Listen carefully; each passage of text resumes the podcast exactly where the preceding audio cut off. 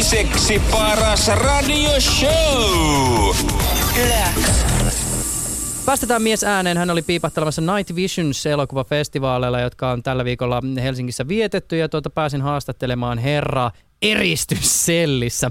Tämä siitä syystä, että mies oli majoitettu tämmöiseen hotelliin, jossa ä, aikaisemmin on ollut vankila ja siellä oli jätetty tämmöisiä eristyssellejä käyttökuntoon ja sitten sellaisen selliin mentiin tämä haastattelu tekemään, kun ne sattuneesta syystä olivat aika rauhallisia paikkoja. Siellä siis voitte kuvitella, kun kynttilän valossa on tämän näyttelijäveteraanin eteen mikrofonia meikäläinen työntänyt, niin kyllä siinä on puntti tutissut, kun aikamoinen auktoriteetti auktoriteetti herra kyseessä omassa skenessään. Tässä haastattelu. Looks like a Mickey Mouse, yes. Kommentoi Udo Kier mikrofonini ulkonäköä. Saksalaissyntyinen veteraaninäyttelijä vieraili Helsingissä Night Visions leffafestareilla. Festareiden ohjelmistoin kuului tänä vuonna neljä Kierin klassikkoelokuvaa 70- ja 80-luvuilta, muun muassa Andy Warholin ohjaamat Frankenstein sekä Dracula-elokuvat. I was watching Dracula, not Frankenstein, again yesterday, and I hadn't seen it for 25 years. And it's amazing how even a horror film, how poetic a horror film can be. If you see the modern films, I'm not, I don't like to see Transformer and everything is blown up. And the vampire films, they're not only vampires, they become wolves and they fly, and it's so ridiculous. And it, beca- it became a really uh, uh, marketing thing, and and I think why are they successful is because young people like you like video games, and these films are like video games. I made two video games. Uh, one was called Red Alert, and the other one Yuri's Revenge. Yeah, which was quite interesting too. Uh, I had never done one before, and I was the only one. Also, I did. I mean, these action films, it's all the actors is not the main main thing. It's always the technology, which is big robots, and the city is destroyed. Everything is flying, and it's also in a way scary and depressing. And why should I pay money to go to see a movie to, to uh, pr- depress myself? I mean. I can watch CNN. I've been depressed after that, so it's much cheaper. Udo Kierin vastaukset poukkoilevat. Mies saattaa alkaa puhua vanhoista leffoistaan, josta puhe siirtyy nykyleffojen kritiikkiin sekä miehen aikoinaan spiikkaamiin Command and Conquer videopeleihin. Koska Kier on uransa aikana näytellyt monessa varsin erikoisessa elokuvassa, kysyn tarttuuko hän ensisijaisesti rooleihin, joissa hän pääsee näyttelemään kauhuleffoihin, shokkielokuviin tai leffoihin, joissa on tulevan kulttileffan aineksia. I get sometimes I get offers where people say, "We're going to make a cult film," and I said, "Wow, you must be very sure of yourself because isn't it the audience who decide if it's going to be a cult film?" I did not choose to be a vampire. I was in an airplane. Uh, and next to me was a, a man, and uh, you know, in this always when you fly, a combination of being scared and you want to talk to get the time over. And it was Paul Morrissey, and then uh, he offered me.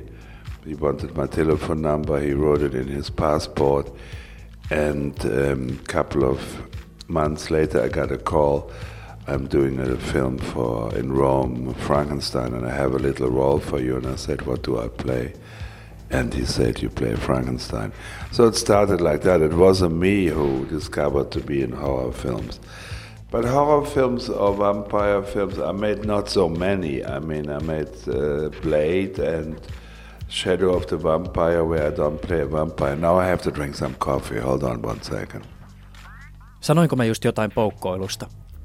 So I'm back. I was uh, a lucky actor that a few of the films I made became cult films, like.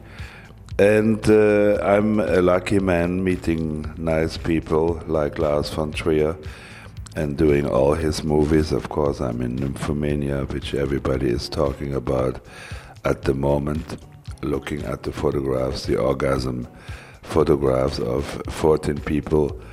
And I think Lars von Trier is one of the best directors in the world. When I told to my friends that I'm going to interview, m- many of them asked that Udo who, and then they were like, "Oh, the guy with the eyes," or "Oh, the guy uh, from the horror movies." When you think about your career, Or the guy from the sex book. Näyttelijä oli siis vuonna 1992 mukana Madonnan Sex-nimisessä eroottisessa ja SM-henkisessä kirjassa. Where would you like to be yourself remembered from? Well, uh, definitely not specialized in horror films. Uh, they said that I made 210 films, and maybe 100 films of them are not good, uh, 50 okay, and 50 are really very good. and uh, I don't I don't live to be remembered. I mean, it's like it's like I don't collect my movies, I don't watch my movies, and uh, because I worked with um, directors who uh, who were very important in their time, like Fassbinder, like Lars von Trier. Uh, so in years to come, they will watch the movies, but People never remember people. They remember people when they die, it will be in the newspaper, and then they make a retrospective uh, maybe once a year, and then every 10 years, and then you'd be forgotten. One last question. Before the interview, we interrupted your uh, breakfast, and you were trying to learn some Finnish. What have you learned? I learned the most important things. Yo, yo, yo. So it's very good that you don't that you can express yourself uh, with one little word, just uh, saying yo, yo, yo, yo, in a different way.